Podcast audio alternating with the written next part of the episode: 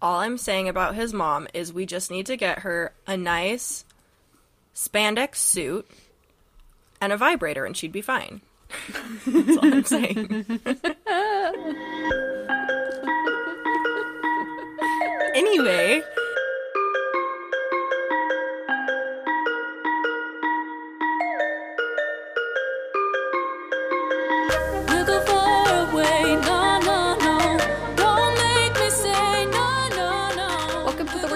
the worst thing we read this week, where we talk about the books that we hate to love and love to hate. I'm Kaitlyn, and I'm Savanah.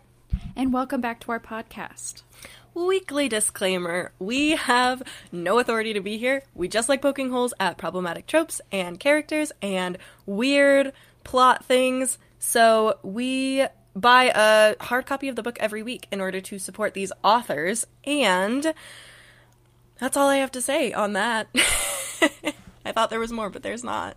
Since these episodes are not spoiler free, we wanted to give you guys an updated book list. Um, so on the oh, also we've changed our release dates to Oh, yes. Thursdays. Secretly, they've always been coming out on Thursdays, but we announce what we announce Wednesday release dates. So now we're just going to switch it since we release on Thursdays anyways. Not so Um, secretly, because if anyone was paying attention, they always come out 2 a.m. because I'm up at night, like, I'm gonna get this out by midnight, and I, I never do. So, Yeah, it happens. yeah, we're acknowledging that now. We have the we have Breaking Dawn coming out on the 16th of April. That's by Stephenie Meyer.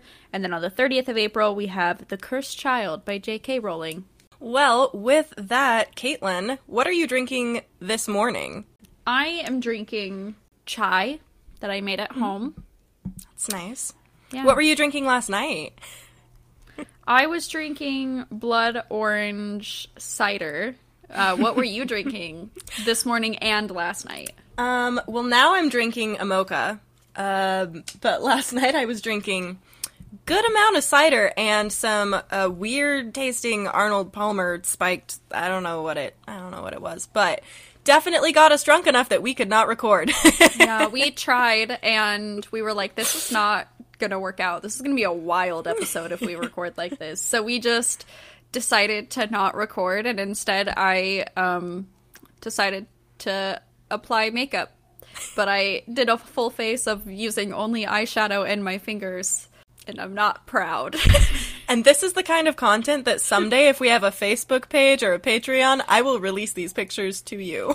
for money. I'm not doing that for free. You have to pay us. Those are embarrassing. Great. So now that we are here and sober, We have a word from our sponsor. yes. Thanks, future Savanah.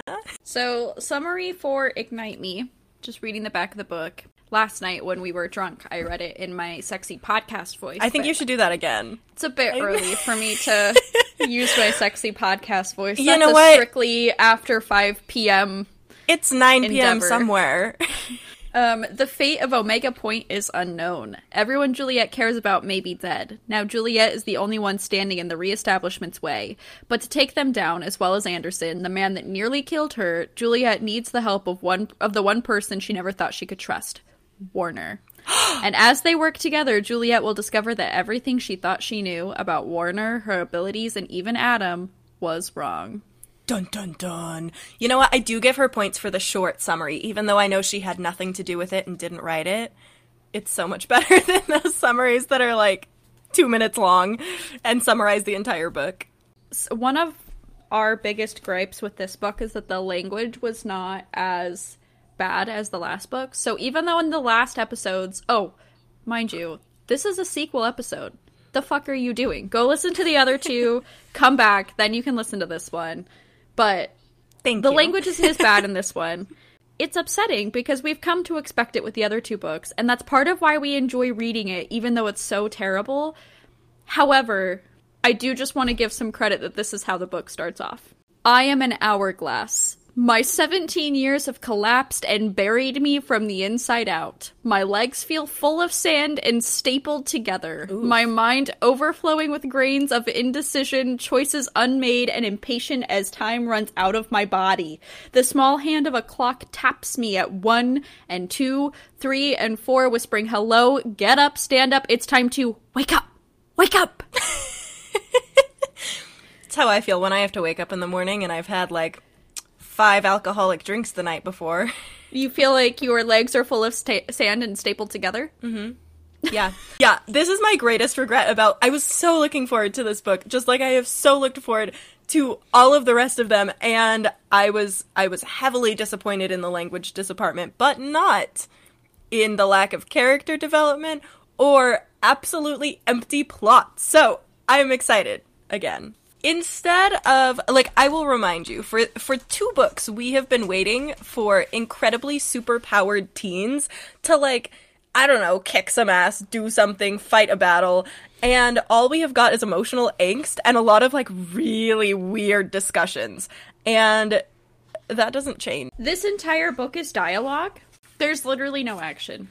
I guess we do start off with Warner telling Juliette that all her friends are dead. like she wakes up, the battle's over, everyone is dead. And I feel like Juliette doesn't like she literally takes a day to mourn and then she's back on to pining after Warner. Right. And she's like he's just like so hot but like so evil and like I don't know what to do about that.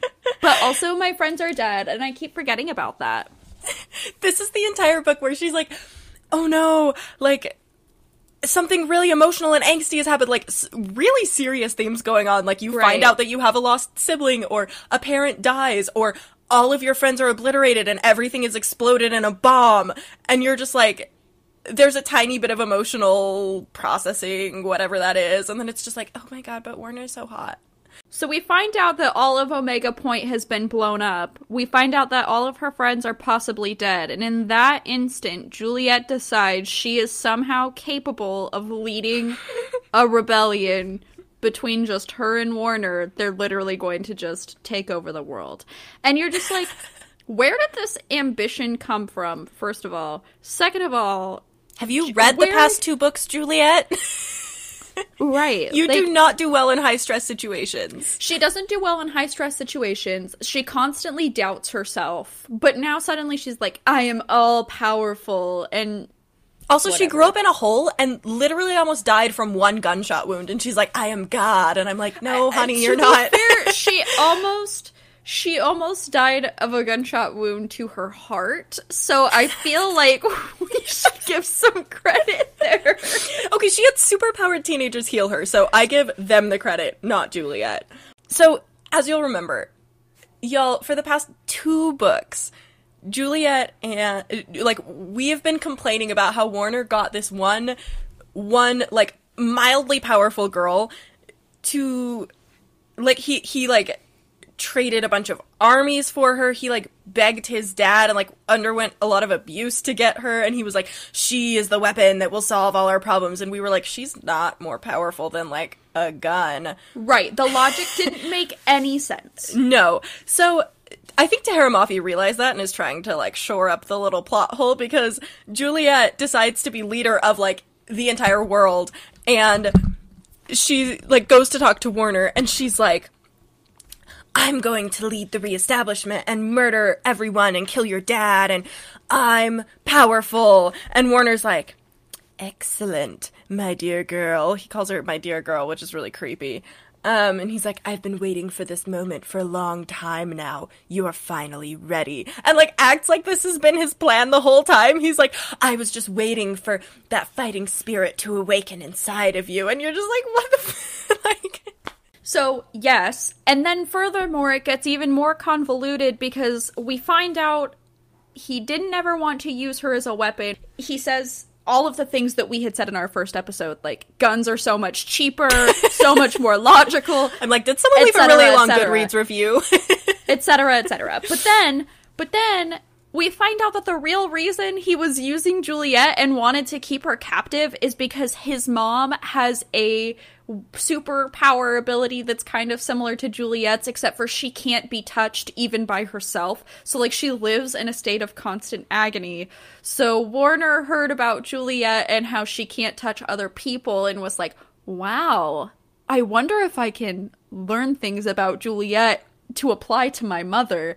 But then he found Juliette, fell in love with her, and now wants her to take over the world. And you're just like, this logic makes even less sense Very than when you were than when you were trying to make her a weapon. Like you should have just. I just Tahereh, you realized the error of your ways, and then you made it even worse.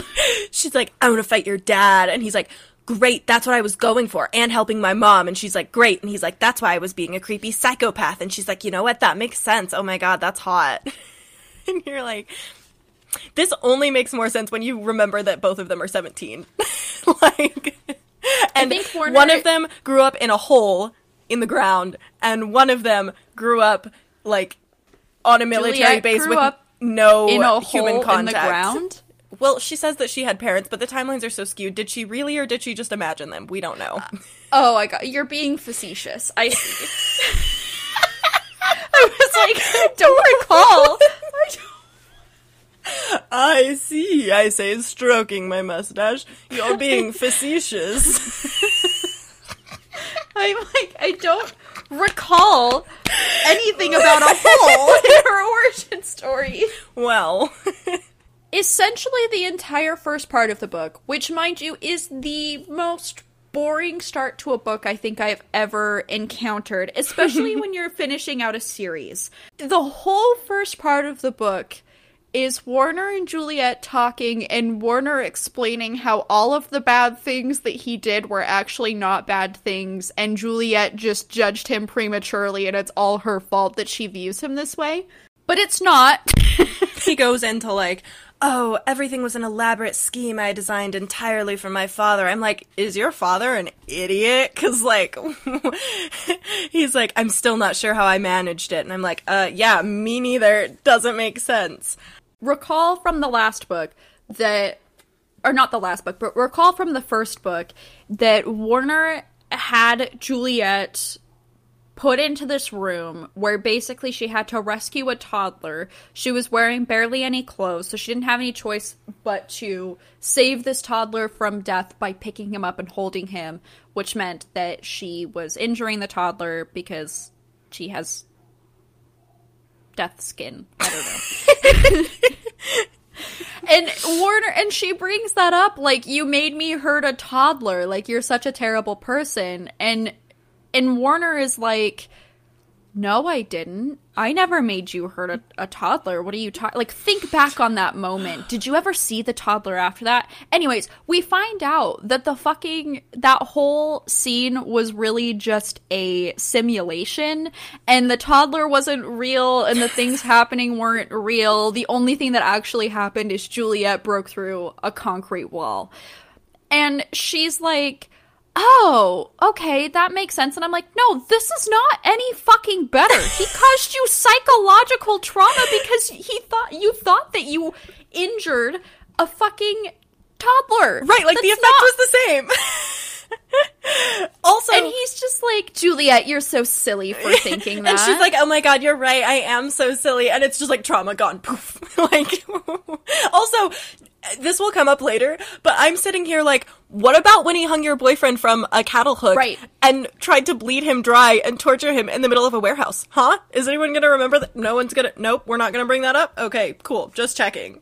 like and and also Warner's like, okay, so like so we talk about emotional trauma he's caused. He's talking about his emotional trauma over his mom, about how sh- like her skin can't touch anything and she's in a constant state of pain. And I was like, um, maybe just like put her in some clothes, like maybe get her one of those skin tight suits that Juliette had, so she can like not be in constant pain. Like I, they're just like she's laying in a hospital bed, never moving, and I'm like, this seems like a really easily solvable problem. like, So after she has this conversation with Warner where she's like, "Oh, maybe he's not as terrible as I thought." This is when she decides that she okay, so we find out that Warner isn't that terrible the same day that we also find out that all of her friends have been murdered, which is also the same day that she decides she's capable of leading a rebellion. Um, I've Are you on always known. Oh, yeah, yeah. Yes, That's what I was I've thinking. always known deep down who should be leading this resistance. I felt it quietly for some time now, always too scared to bring the words to my lips. Someone who's got nothing left to lose and everything to gain. Someone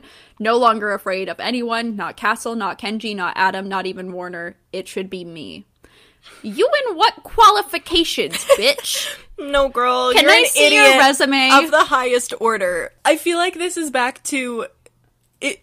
This reeks of the selection where America is like, "I'm gonna reinvent democracy," and everyone's like, "Oh, democracy!" Like, she's she's like.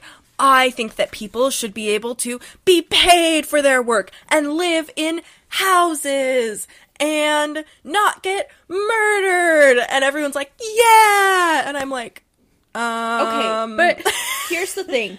I respect what Kiera Cass did in the selection more than I respect what's happening in this fucking Ignite Me book. because throughout the selection series, yes, Kiera Cass acts like she invented democracy. You're absolutely right. However, at least she talks about politics. They don't talk about that in this book. The whole thing is just Juliette is going to overthrow the reestablishment. That's it. The mm-hmm. reestablishment is bad. We need to fight for Juliette.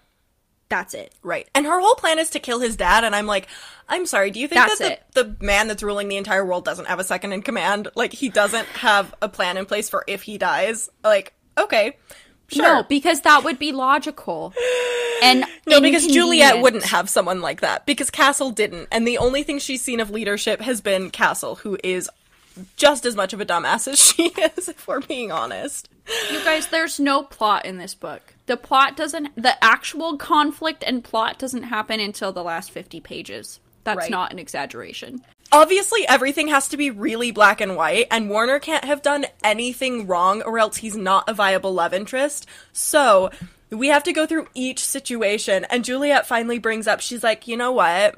I understand your mom. I understand the torturing of the toddler. But what about that man that you shot when we were up on the roof? And Warner's like, wow, how quickly you jump to his defense. And she's like, well, you kind of shot a man in front of me on the roof, just wondering. And he's like, Seamus Fletcher was a drunken bastard who was beating his wife and children. He hadn't fed them in two weeks. yeah, I'm sorry, I shouldn't be laughing. he punched his nine year old daughter in the mouth, breaking her two front teeth and fracturing her jaw. He. I'm sorry. There's so much about to go on. He beat his pregnant wife so hard she lost the child. He had two other children too a seven year old boy and a five year old girl. He broke both their arms. I'm not laughing. Hera! I'm not laughing at the abuse. I want to make that clear.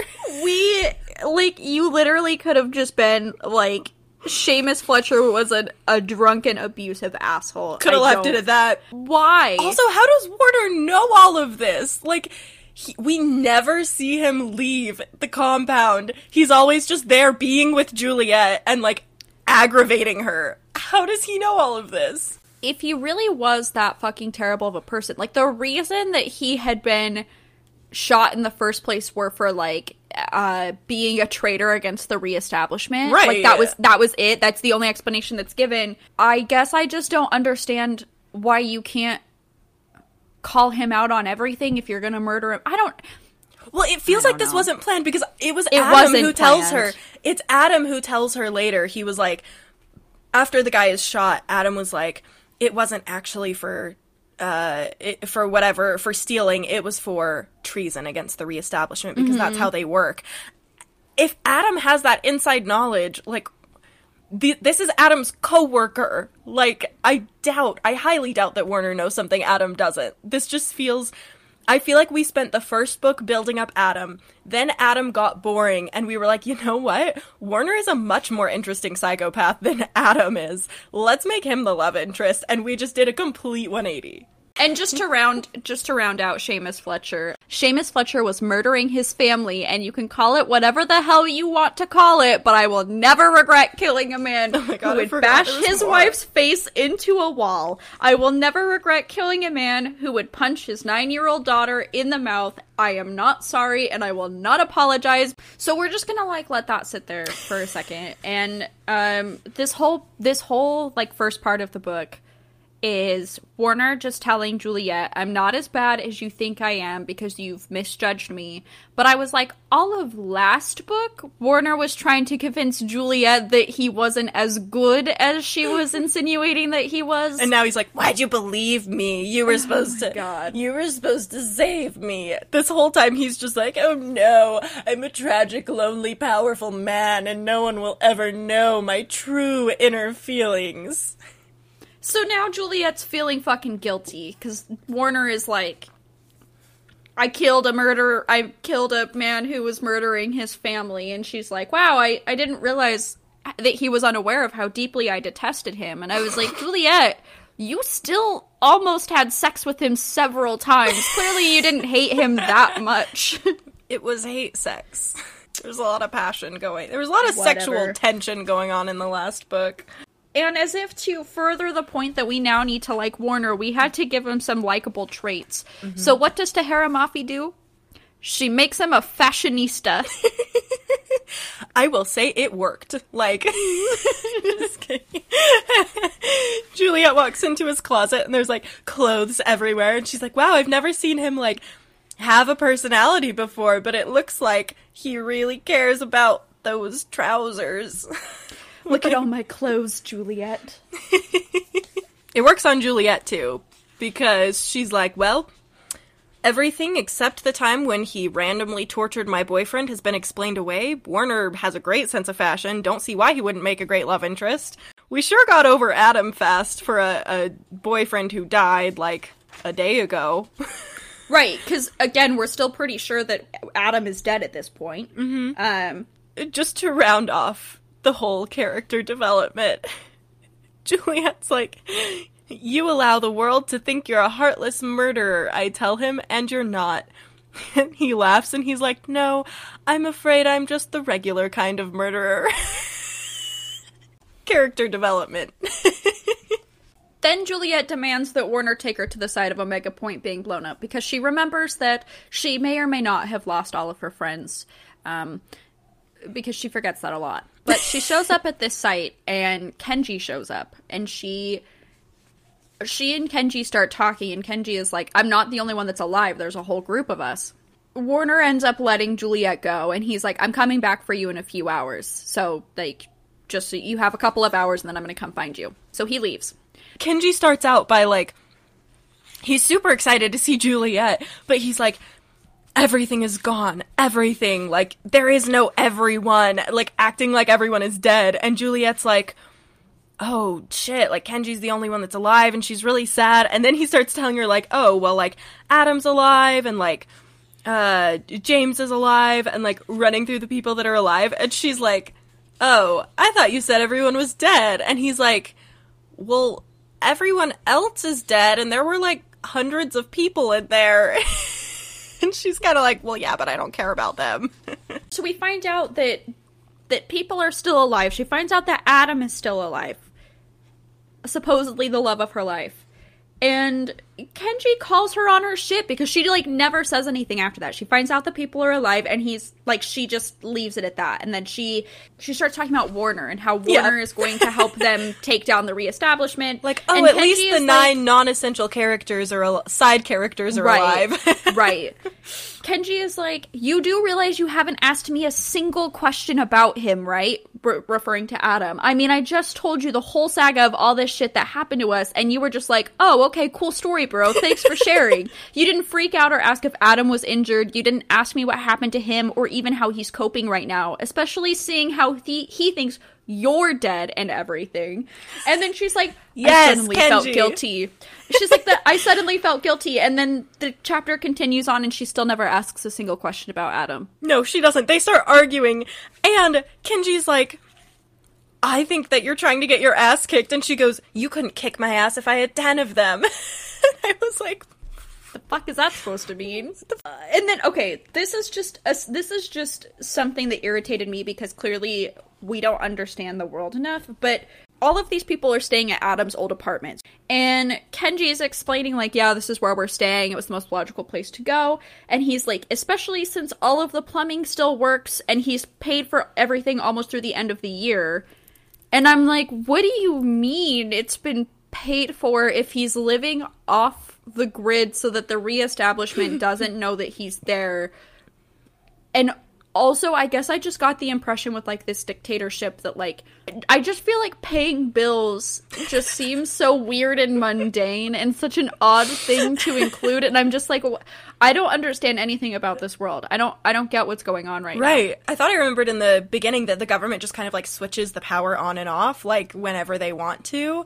But then they're paying bills, but then someone mentions the Power Rangers later, and I'm like, the fuck is your TV? Like, Right. They talk like what time frame are we talking about right now? because uh, they also talk about how like there's no they don't have a television and like it only plays government propaganda so excuse me sir as they're walking back to adam's house to reunite juliette with everyone kenji is explaining how everybody survived and basically it was just that they were all in the right place at the right time and he, he's talking about how like oh so and so randomly had to do this thing over in this other place so they didn't get blown up and i was randomly out here with adam so we didn't get blown up. And the craziest shit is that if james had stayed at the point like we told him to where we thought he'd be safe he would have died. I was like wow so crazy kenji. It's almost like it's a plot bunny so that everybody that we care about is alive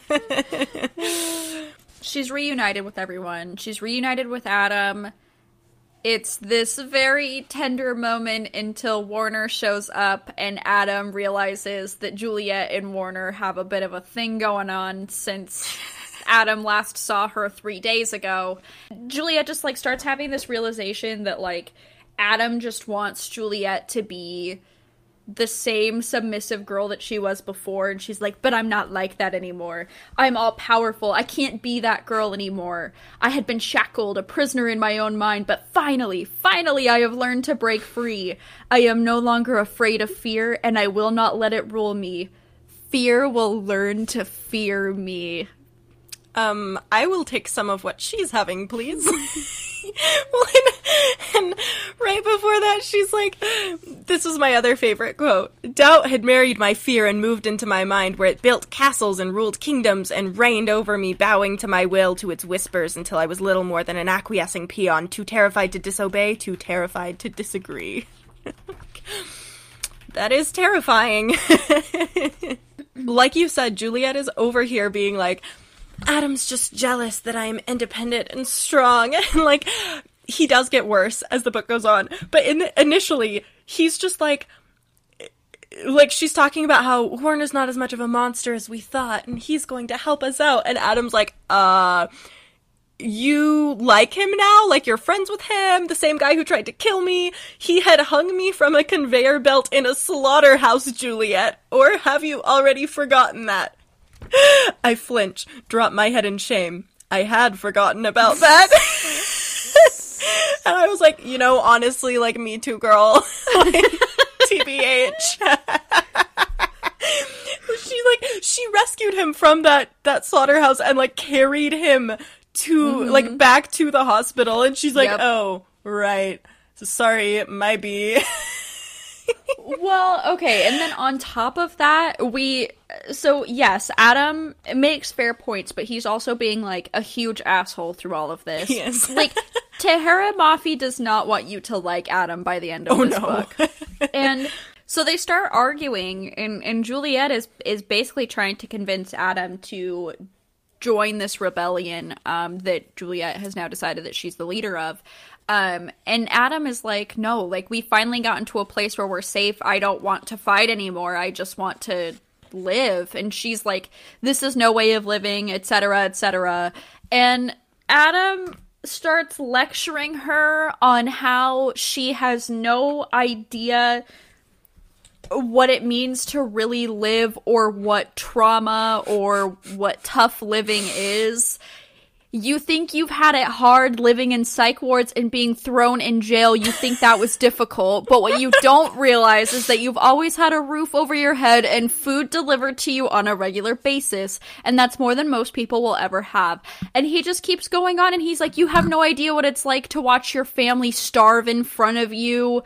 Um, sometimes I think you live in some fantasy land where everyone survives on optimism, but it doesn't work that way out here. And I'm just like, Damn, son. sir, she was. She's been like tortured her entire life. She accidentally murdered a toddler. Like, you have no right to speak on what it means to struggle. Right, you can't compare your trauma to someone else's trauma. At the same time, though, dropping some valid points, like on the next page, because Juliette's like, whatever, fuck you, I'm gonna go lead the rebellion. And he's like, um, all of us are half dead. There's eight of us, and one 10 year old boy trying to fight an entire army. Like, that's just not reasonable. It's not gonna happen. And he's like, if I'm going to die, I don't want it to be for a stupid reason. If I go to war and if I risk my life, I want it to be because the odds are in my favor, like not because it's just this suicide mission. like, and Juliette's like, it's not stupid to fight for humanity. And I'm like, you know what? He kind of right though. Like, it's. He's not making unreasonable points. He's just saying a lot of mean things along with the reasonable points. Because then Warner shows up and makes everything a million times worse because Adam is like, "Oh, clearly there's something going on here." And then he like loses his fucking mind that Juliette and Warner are getting along and that Juliette is is uh defending Warner. And Juliette's super surprised when Warner shows up. She's like, How did he find me? And I'm like, Girl, he gave you a tracker to take with you to Adam's house so he could find you. What do you mean, how did he find you? But also he's he says that he didn't use that. He says that right? He's like, I just knew that you would be here because we're connected through our love. And I'm like, What the fuck is this book? logically because Adam it's the only place that Adam lived and he was like this is the only place that they would have been off grid. But why so logically would they go back? here. He's paying bills. He's not off the grid. anyway, sorry. Continue with the Adam and Warner face off. There's not much of a face off. It's just Adam yelling at Warner. And Warner dropping some sick burns. Like, for example, uh, do you never get exhausted being so wholly unbearable? You have about as much charisma as the rotting innards of unidentified roadkill. And I'm like, yep, sounds like Adam. Burn. But then, but then Warner shows up and Juliette decides to give her speech to the whole group saying, I've been thinking about this a lot and I think I need to be your leader in this rebellion. And I'm like, bitch, it's been. You woke up yesterday from like your coma from when you got shot. Like, you have not been thinking about this a lot. No. Um, also, Castle, their previous leader, has been in this like weird, like traumatized Comatose. coma the whole time. And Juliette says that, and her drama bullshit literally raises him from the dead. And he's like, Juliette, I will follow you to the ends of the earth. He's like, Juliette, I realize now that I was too optimistic and I didn't think things through very much, and now I realize that you are way better suited. You, as a 17 year old girl, know exactly what you're doing, even though you came up with this plan yesterday. And like, I will not argue that sometimes 17 year olds are smarter than adults. I will give them that. That's fair. But like, When it comes to Juliette leading a we're talking rebellion. about. and also, Castle's like, you're right. I was too optimistic. Me with my hundreds of superpowered people and years of planning. We were not as good as you, the one 17 year old with your te- army of 10 people and one 10 year old. She also says that, like, a condition of this rebellion is that Warner is also going to be helping them do it. Mm-hmm. And everyone is like, okay, like, can we trust him? And Juliette's like, yes. And they're like, great, we're on board. And Adam is like, how can you all be so fucking naive? Like, which he has valid points, and Warner is not betraying them because he's in love with Juliette, but still, like, no one is logically thinking things through. And Well, no, it's very irritating. Remember the end of last book when Warner was like, I want to learn to use my powers and be with all of you. And they were like, okay, let him out of his prison. And then the next day he literally just like ran away. like, and Adam brings this up and everyone's like, Adam, shh, shh. Is Adam the only one who read the last book? Like, it just continues to get worse and more pathetic because then Adam starts airing his and Juliette's dirty laundry in front of literally everyone. Which he's never had a problem doing. He's just like. He's like, I left everything I knew in my life because of you, because I thought that we were going to be together. And Juliette is like, we ran away so that we could fight this and change things. And he's like, no, we ran away so that we could be together. And Juliette, being the badass bitch occasionally that she is, says, I need more. I wanted you to, Adam, but I need more than that. I need to be free. Please try and understand. And fucking in front of everyone, she just like shuts him down. And you would think that that would be the end of it, you know, and maybe they'd have some more discussions later. But no, No. We spend the next, like, I swear, a hundred pages. That's an exaggeration, but I'm right. Where they just go back and forth. Like, Adam storms off, and Warner's like, Juliette, I need to speak with you urgently in private. And they're like, go speak in Adam's room alone. So they go into Adam's room and they talk. And then she comes out, and Kenji's on the other side, and he's like, What the hell are you doing? And she's like, Um, having a conversation like you saw us just go in that room to have a conversation like two minutes ago. Why are you so surprised? And kenji's like flipping out and then they walk out and then adam sees that they've gone into a room together and he's like what were you doing? Having sex in my brother's bedroom? And she's like no. It's like the weirdest most disjointed like i didn't i didn't understand the interactions between everyone for the next 50 pages But between all of this angst and arguing, and Adam pining after Juliette and Juliette pining after Warner, we finally get to Warner agreeing that the entire group can come and stay on the compound so that they can have consistent food and water, a place to stay, and a place to train for this nonsensical plan that they are somehow going to execute. And the mm-hmm. plan is essentially take over the army in Sector 45 and then kill Anderson. So Warner agrees to have them all come to his place. Adam throws a complete fucking fit about it, and he and never James- stops for the rest of the book. Him and James refuse to come to the compound, and everyone else leaves, and James and Adam stay there. Mm-hmm. James, Juliette James and and Adam. Yeah, yeah. Oh yeah, James and yeah, Adam. James and. Adam. uh, Juliette and Kenji go up on the roof, have some girl talk. It's like weird because they're in the middle of a like angsty battle where all their friends died, but it's fine. Part of the reason why Warner finally agrees to take everyone in is because Adam kicks Juliette out of the house and he's like, You can't stay here with us because she originally was telling Warner, like, I need to stay with my friends. I'm not going to go back with you. And he was like, Fine, whatever. And then Adam is like, No, fuck you. You're not staying in my house.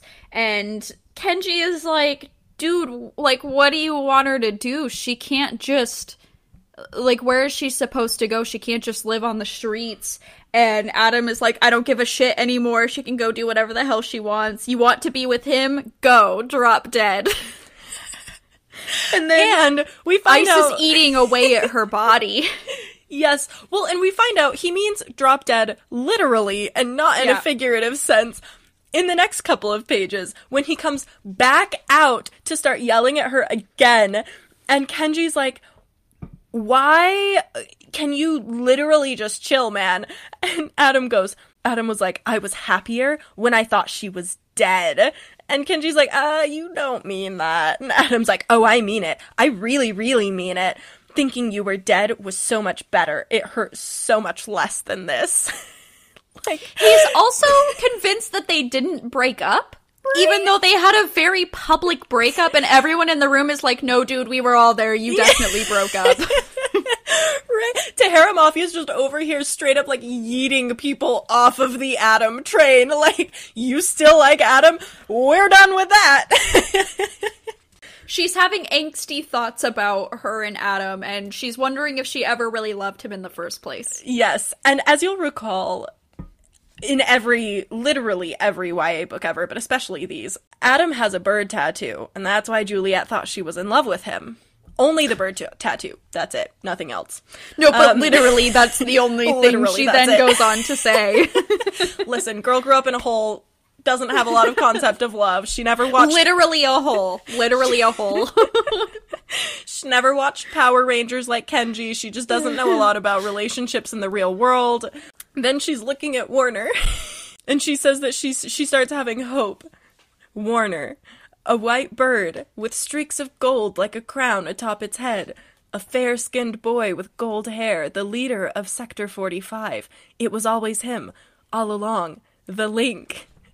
I just wrote, maybe the real bird was the psychopath we fell in love with along the way.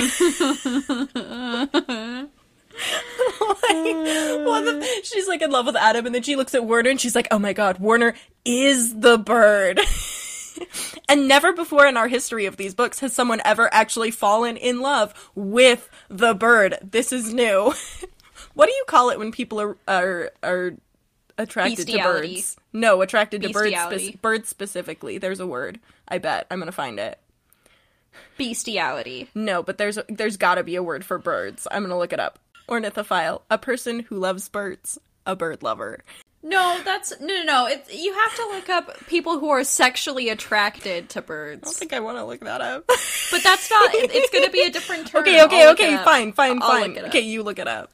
I'm What saving. is I'm saving my innocent eyes. for someone who is sexually attracted. This is something we should have looked up last night. I'm not drunk enough for this anymore. Oh no, ornithophilia is the sexual the sexual attraction to birds according be, to Urban Dictionary. It's gotta be real But- awkward for people who just like really love looking at birds, and it's like, hey, what do you what what what is a word you would use to describe yourself? And they're like, I'm an ornithophile, and you Google that, and you're like, bye. Um, Bye, there's also a more simple definition of birdophile, so maybe we'll just use that. A Birdophile.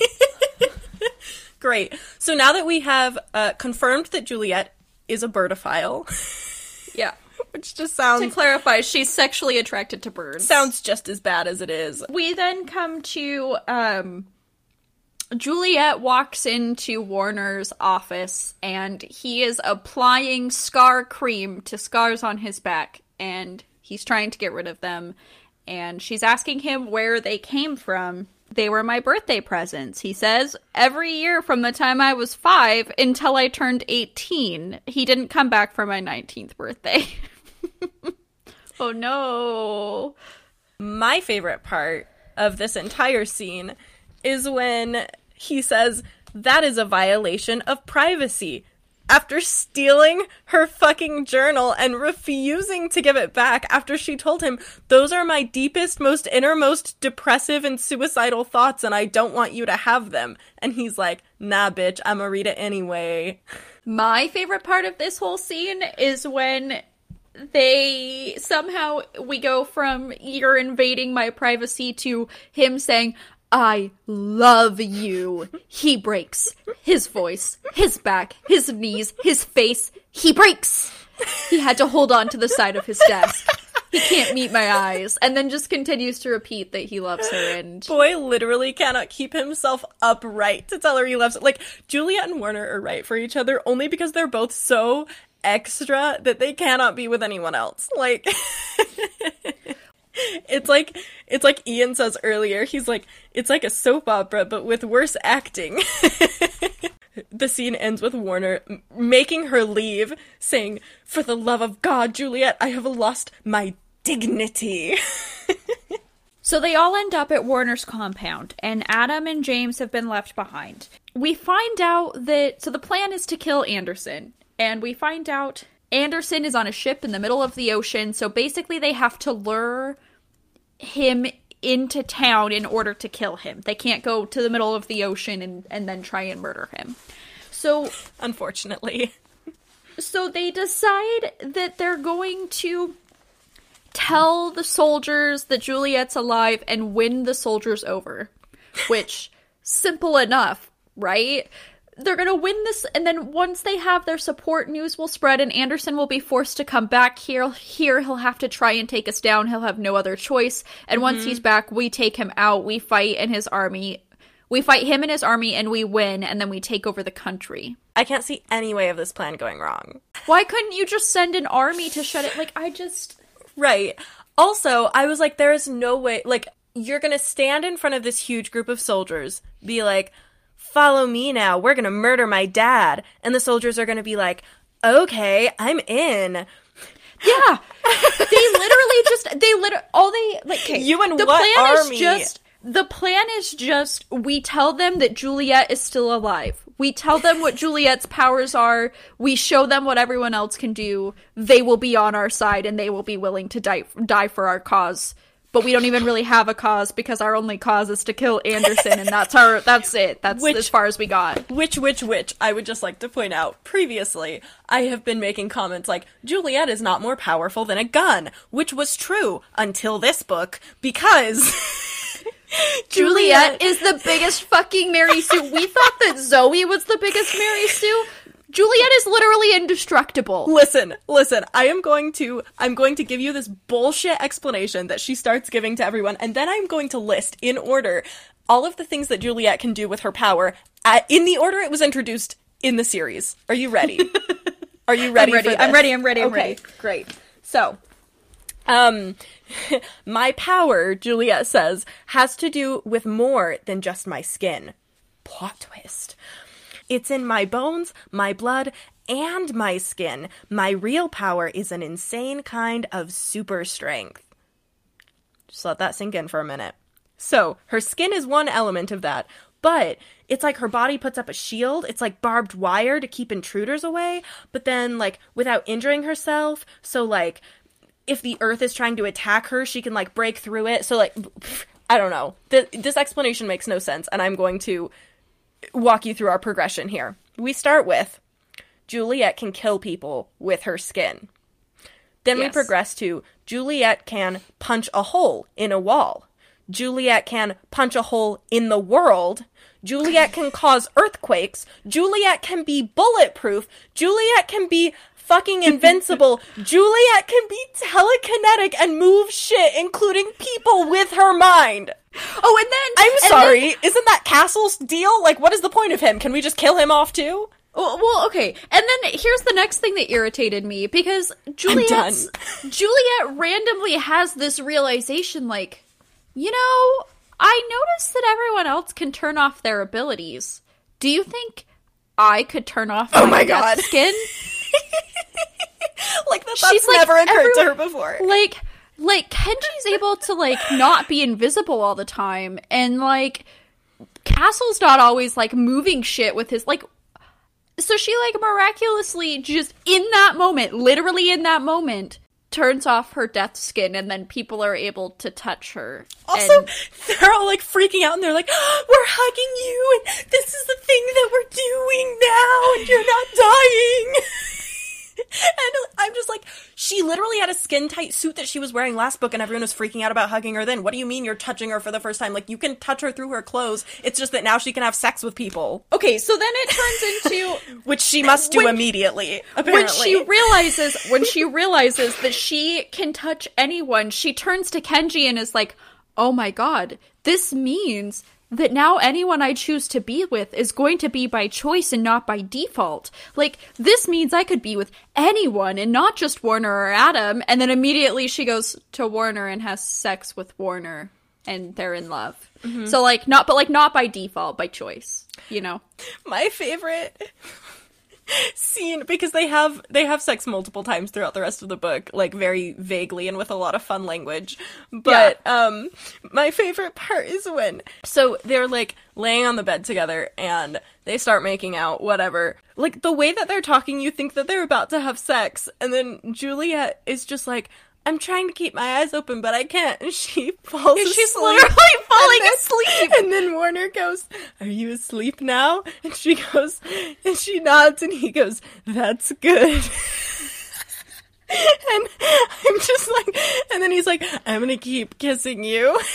Okay, I, okay. I'm glad that I wasn't the only one who was confused by this because this entire scene is literally leading up to them having sex, Right. and then she's like, "And I'm falling asleep," and you're like, "Wait, I thought you like, are you falling asleep during sex? I'm confused."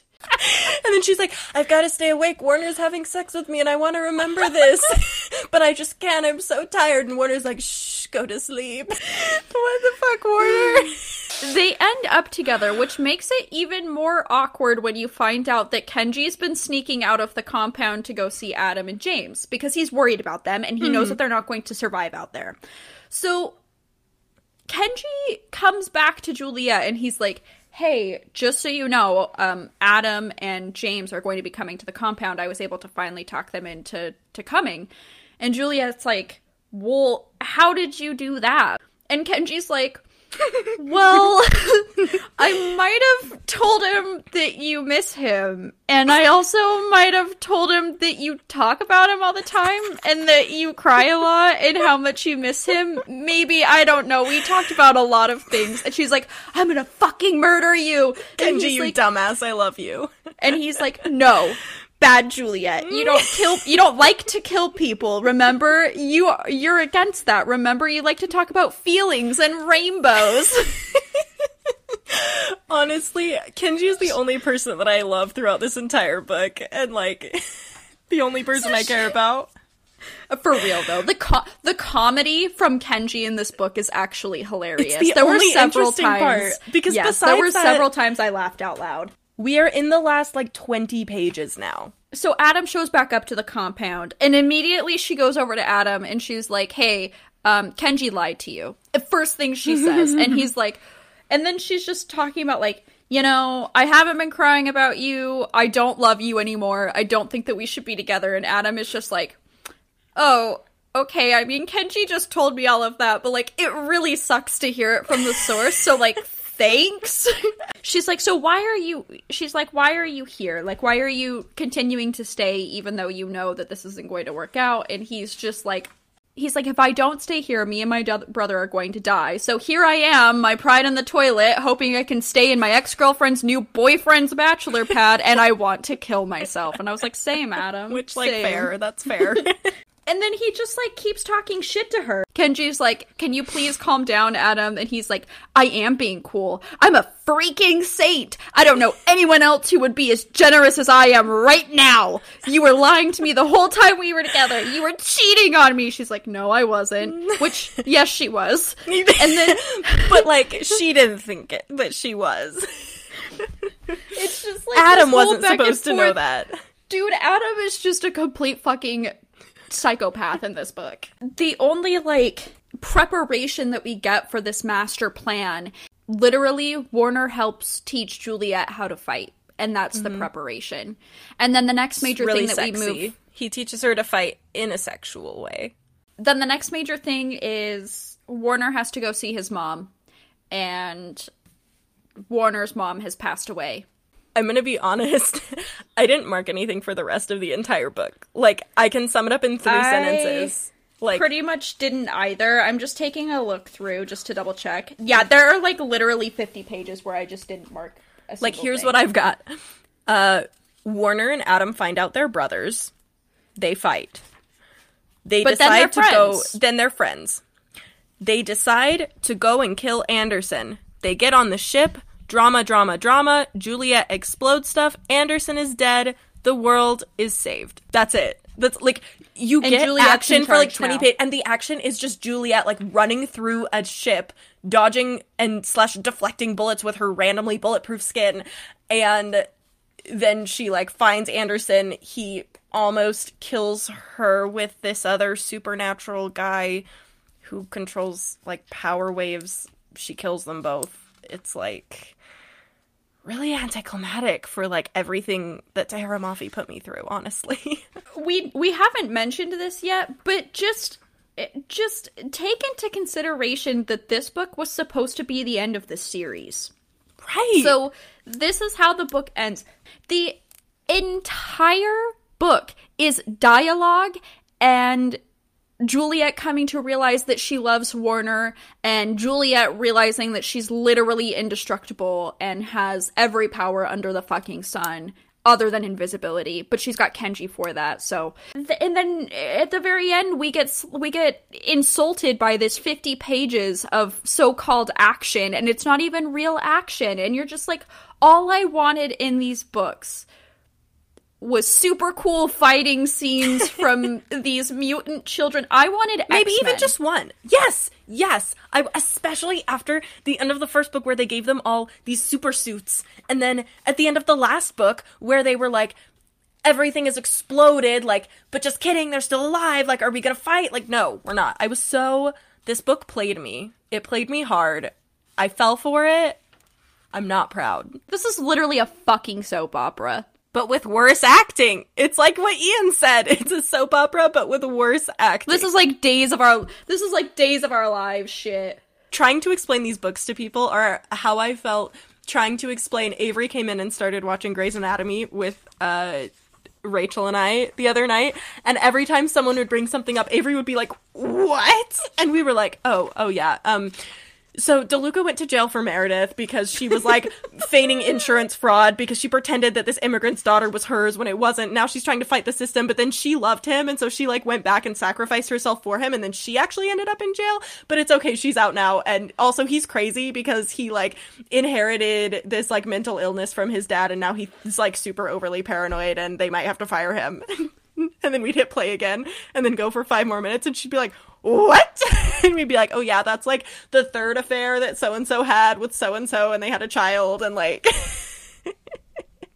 Also, I'm actually upset that Juliette is the one that killed Anderson. who did you want it to be Warner or Adam.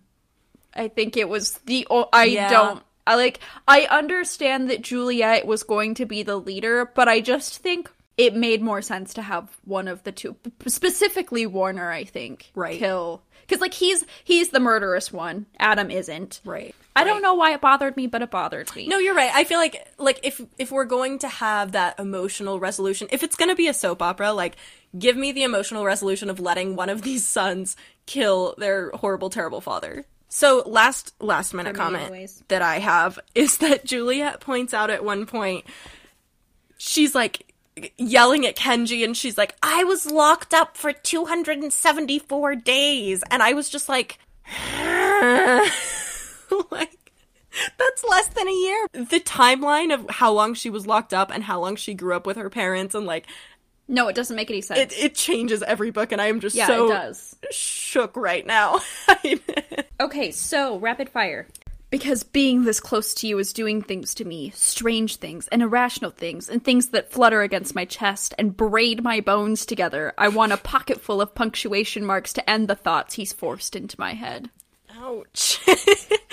um, you deserve to live. You deserve to be alive. He's staring at me, unblinking. Come back to life, love. I'll be here when you wake up. And I just started singing in my head, Wake me up, wake me up inside, wake me up inside, Save me! save me from. I was like, This is a duet. You gotta jump in here.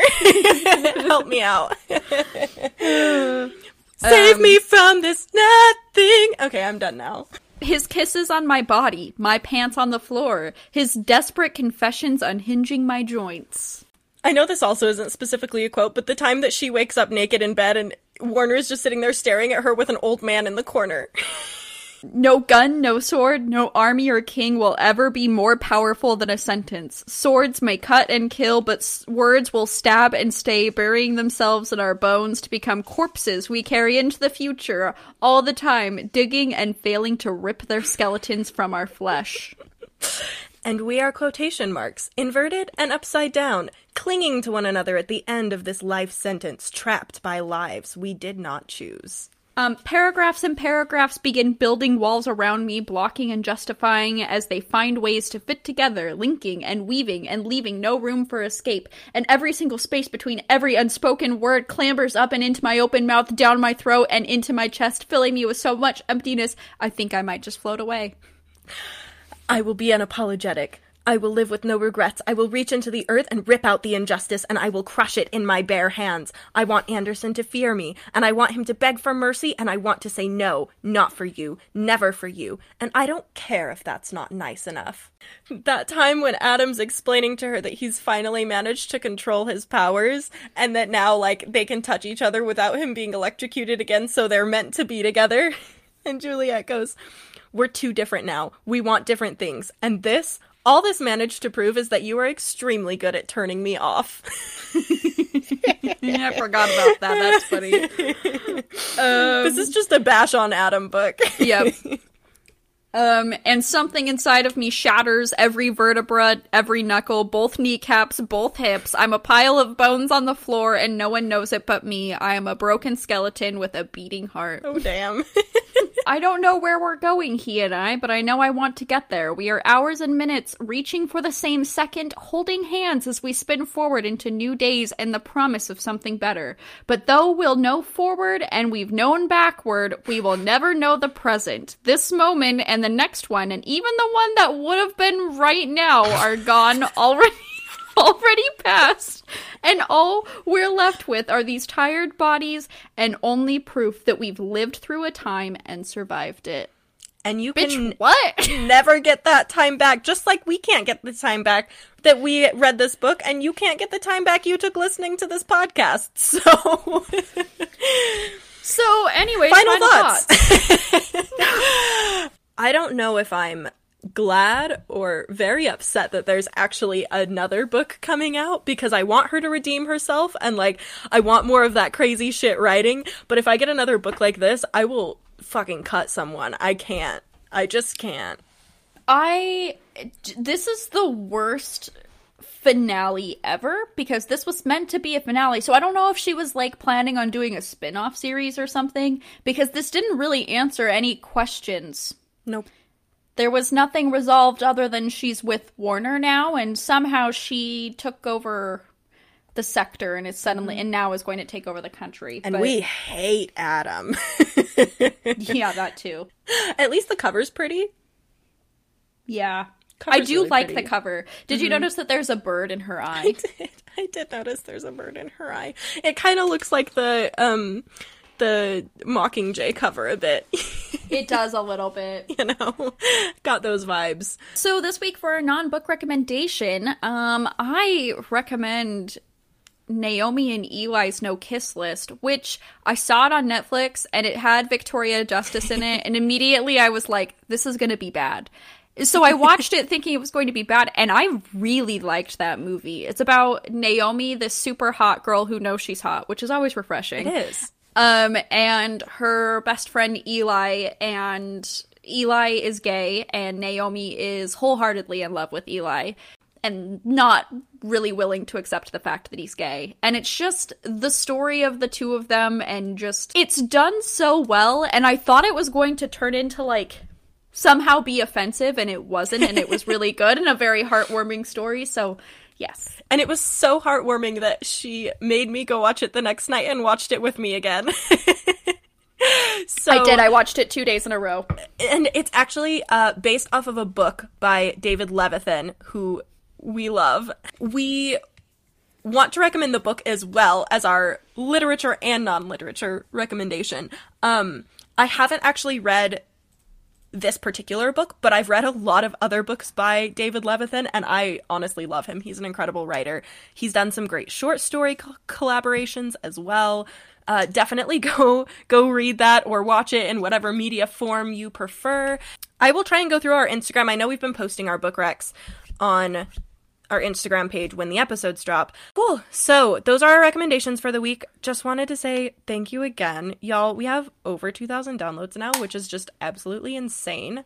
And we um are hoping that someday we will have enough money to cover our recording subscriptions. but uh, the way that you can help out is super free and super easy.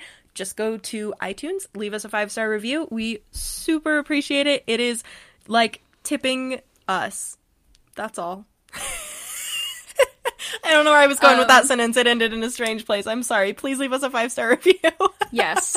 Um, and also, you can send us an email at worstthingweread at gmail.com. Uh, send us an email so that we can read it on our podcast. Or you can DM us on Twitter at worst THNG we read or on Instagram at worst thing we read.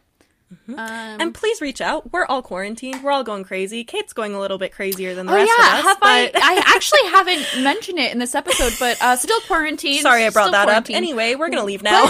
I'm almost done. I'm almost done. I'm on day like ten. So I'm really proud of you. You almost made it to the point where you could come out and visit before the borders shut down.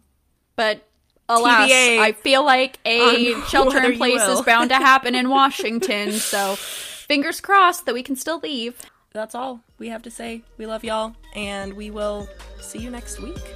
Not with our eyes, but, but with, with, our, mouths. mouths.